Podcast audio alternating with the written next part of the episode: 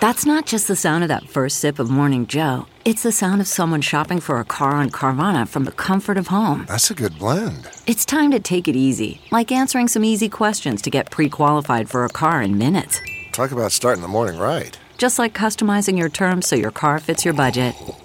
Mm-mm-mm. Visit Carvana.com or download the app to experience car shopping the way it should be convenient, comfortable. Ah. Worried about letting someone else pick out the perfect avocado for your perfect Impress Them on the Third Date guacamole? Well, good thing Instacart shoppers are as picky as you are. They find ripe avocados like it's their guac on the line. They are milk expiration date detectives. They bag eggs like the 12 precious pieces of cargo they are. So let Instacart shoppers overthink your groceries so that you can overthink what you'll wear on that third date. Download the Instacart app today to get free delivery on your first three orders while supplies last. Minimum $10 per order. Additional terms apply.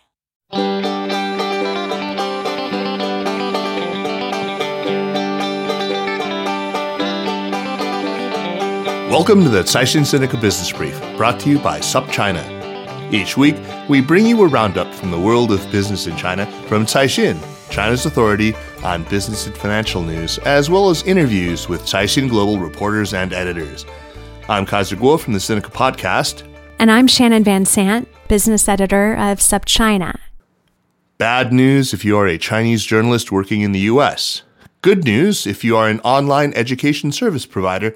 And the more things change, the more things stay the same no chance that the global COVID 19 pandemic will end this summer, according to experts. Here's your news.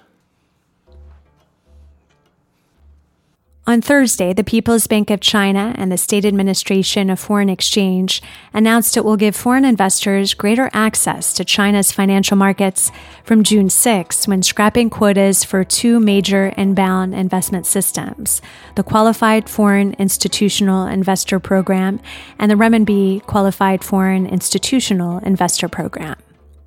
As well as scrapping the quotas, the regulators are relaxing rules around taking your investments out of the country and have publicly said they are considering expanding the type of assets that can be invested in from stocks, bonds and warrants, fixed income products in the interbank bond market, securities investment funds, and stock index futures to include private investment funds, financial futures, commodities futures and options, initial public offerings, and secondary stock offerings, according to a consultation paper.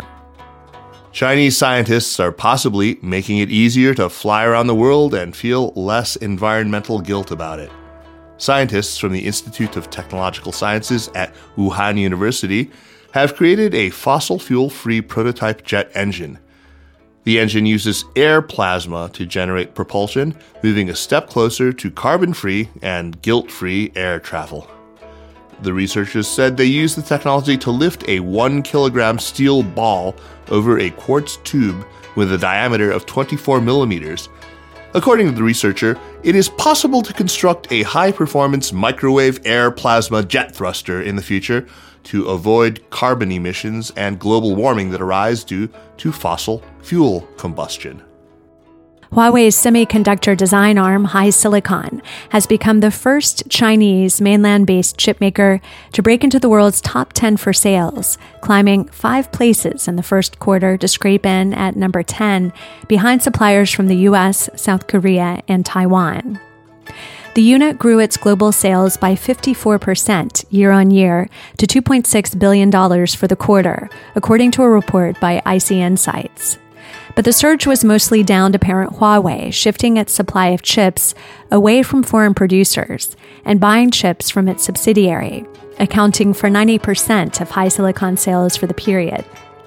The move followed a report by Reuters that a senior Trump administration official had agreed to a proposal that would require foreign companies using American chipmaking equipment, such as TSMC, to obtain a U.S. license before selling chips to Huawei. In another sign of possible decoupling and strains between the world's two largest economies, the U.S. Department of Homeland Security issued a new rule Friday that will limit the validity of Chinese journalist visas to 90 days, with an option for extension according to a document filed to the Federal Register. The change, which takes effect Monday, aims to, quote, achieve greater reciprocity, end quote, in how each country treats journalists from the other. The change will not affect journalists from China's two special administrative regions of Hong Kong and Macau. Washington's latest tightening of the visa rules for Chinese journalists came after Beijing expelled American journalists from three major U.S. newspapers on March 18th. The expulsions were regarded as a response to the U.S.'s decision on March 2nd to limit the number of staff that five Chinese state owned media outlets have in the United States. According to China's former central bank governor Zhou Xiaochuan, Asia will continue to be the driving force of global economic growth after the COVID 19 pandemic, given the resilience of its economies. Taking part in an online seminar of the Boao Forum for Asia, Zhou pointed to Asia's economies benefiting from the continent's huge market, rising middle class population, improving fiscal conditions, thriving labor market, and digital commerce. A newly issued report at the Boao Forum forecasts that Asia will, for the first time, account for more than half of the global economy in 2020. Although this is all relative, because the report also said the continent is likely to register zero growth amid the pandemic. It is possibly a good time to be an online education provider as schools around the world are closed and more children are having to study at home. Chinese online tutoring company GSX Tech Edu has reported staggering growth in both net revenue and net profit in the first quarter of 2020 as the coronavirus pandemic increased demand for remote learning. In the first three months of this year, GSX more than tripled its net revenue to 1.3 billion yuan, which is approximately $183 million, compared with the same period last year, according to the company's earnings report released Wednesday. Its net profits for the quarter also ballooned, increasing 336.6% year on year to 148 million yuan. However, it has not been all plain sailing for GSX recently. In April, short seller Citron Research accused the US listed company of inflating its 2019 revenue by up to 70% in what it called the most blatant Chinese stock fraud since 2011. GSX has consistently denied the fraud allegations.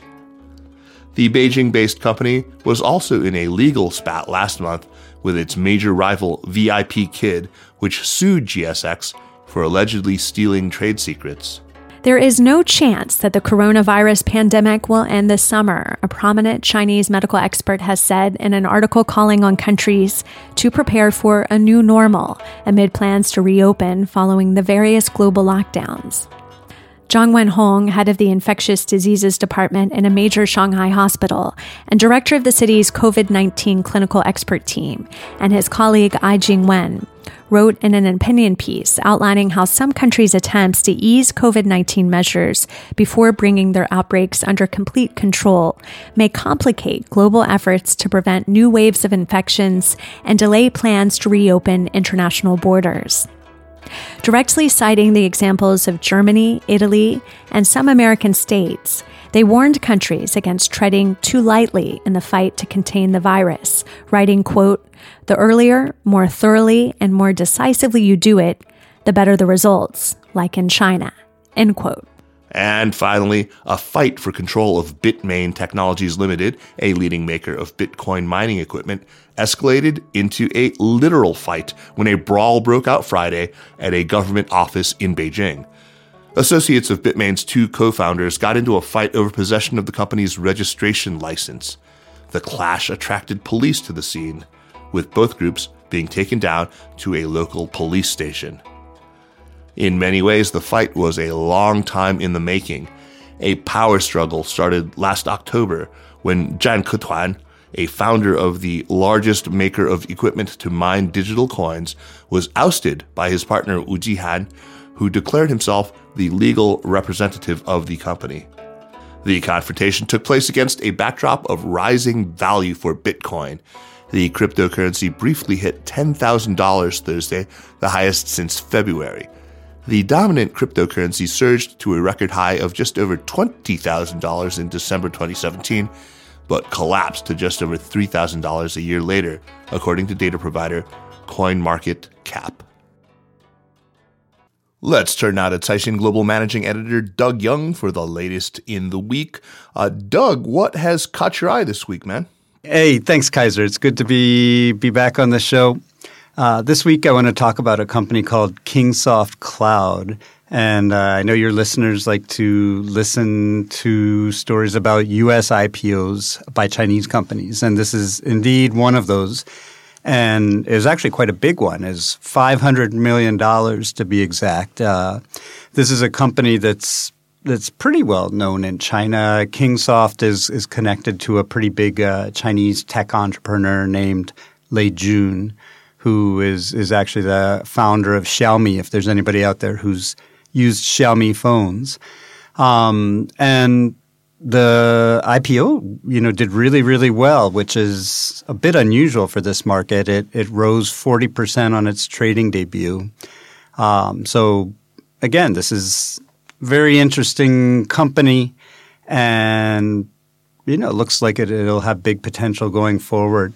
Uh, I think one thing that we note about uh, in terms of why it did so well is is it's involved in cloud services. So at least one of the analysts I talked to said that that's sort of a, a hot area right now, and especially with all the COVID nineteen stuff going on. Um, you know, everybody's been focused on working remotely, and, and obviously cloud computing and cloud services are part of that. So, you know, it looks looks good and, and could bode well for Chinese IPOs this year.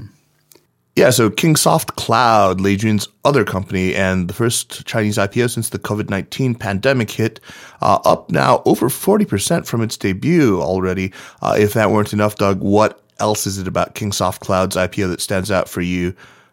Well, what stands out for me, like I said, this is a, a tech IPO. It was a, a, pretty big one, to be honest. Um, one of the interesting things here was that they originally started out just trying to raise $100 million and then bang, like two weeks later, uh, they say we're going to try and raise 500 million, and and they did raise 500 million. And like I said before, uh, the stock rose 40 percent. So clearly, there's a, a lot of demand for this thing.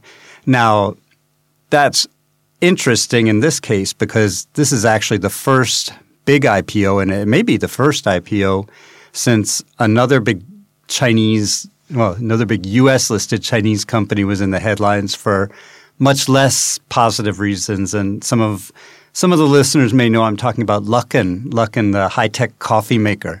Uh, they call themselves high tech anyhow because you have to order their coffee via app. And they were in the headlines just about a month ago after they admitted to a massive fraud scandal, uh, basically saying almost half of their revenue in the last three quarters of last year was fake uh, and their stock went down 80%. And it's been all over the place since then. And, and of course, it's, it's thrown a bigger spotlight on these Chinese companies and are their finances real? Are they cooking the books? Uh, there are all sorts of jurisdictional issues because U.S. regulators don't have the same authority to go in and, and check out their numbers and, and conduct investigations. So there were a lot of question marks about whether or not American investors would be interested in another Chinese tech company, especially after this this Luckin scandal. So, you know, the fact that uh, people seem to be embracing this this Kingsoft cloud seems to be a positive turn for U.S. listed Chinese companies, and I'm guessing, you know, it should be good for them for the rest of the year. So, Doug, now scanning the horizon of China's tech sector, is there anything on your radar in terms of you know, companies that are likely to list this year? Well, there's there's one big name that everybody's always watching, which is uh, ByteDance. Uh, I, I, guess there's another company, uh, a big one called Didi, which is the Chinese equivalent of Uber, and both of these companies have been well been under some pressure. They're certainly big enough to be going after IPOs. I think the big question that's looming in everyone's mind now is when will the markets sort of settle down? Because people are a bit surprised by Kingsoft because uh, you know the markets are still pretty turbulent right now. It's not exactly the best time to be making an IPO just because there's so much volatility. Uh, so again, I think people will probably look at this one and say, "Hey, uh, maybe the markets are starting to settle down, and and you know maybe the I guess another big one we might see this year is uh, Ant Financial. Um, you know, maybe some of these big companies that really are a bit more solid than Luckin. Uh, you know, they have big names behind them, and and people consider them big growth stories and and trustworthy. You know, maybe we'll see some of them go later this year. And if they do, I am sure you'll be giving us the skinny. Doug, man, thanks a lot, and looking forward to speaking with you again next week. Okay. Thanks a lot, Kaiser. Thank you. And that's it for this week. Thanks for listening. The Caixin Sinica Business Brief is produced by Kaiser Kuo and Nandini Venkata, with stories from the staff of Caixin Global. Special thanks to Li Xin and Marcus Ryder of Caixin Global. Thanks to Ufei and Spring and Autumn for the music. Be sure to check out the other shows in the Sinica Network on SupChina, and for daily news and views, make sure to subscribe to SupChina Access for our daily newsletter. Find us at supchina.com. Thanks for joining us, and we will see you next week. Take care.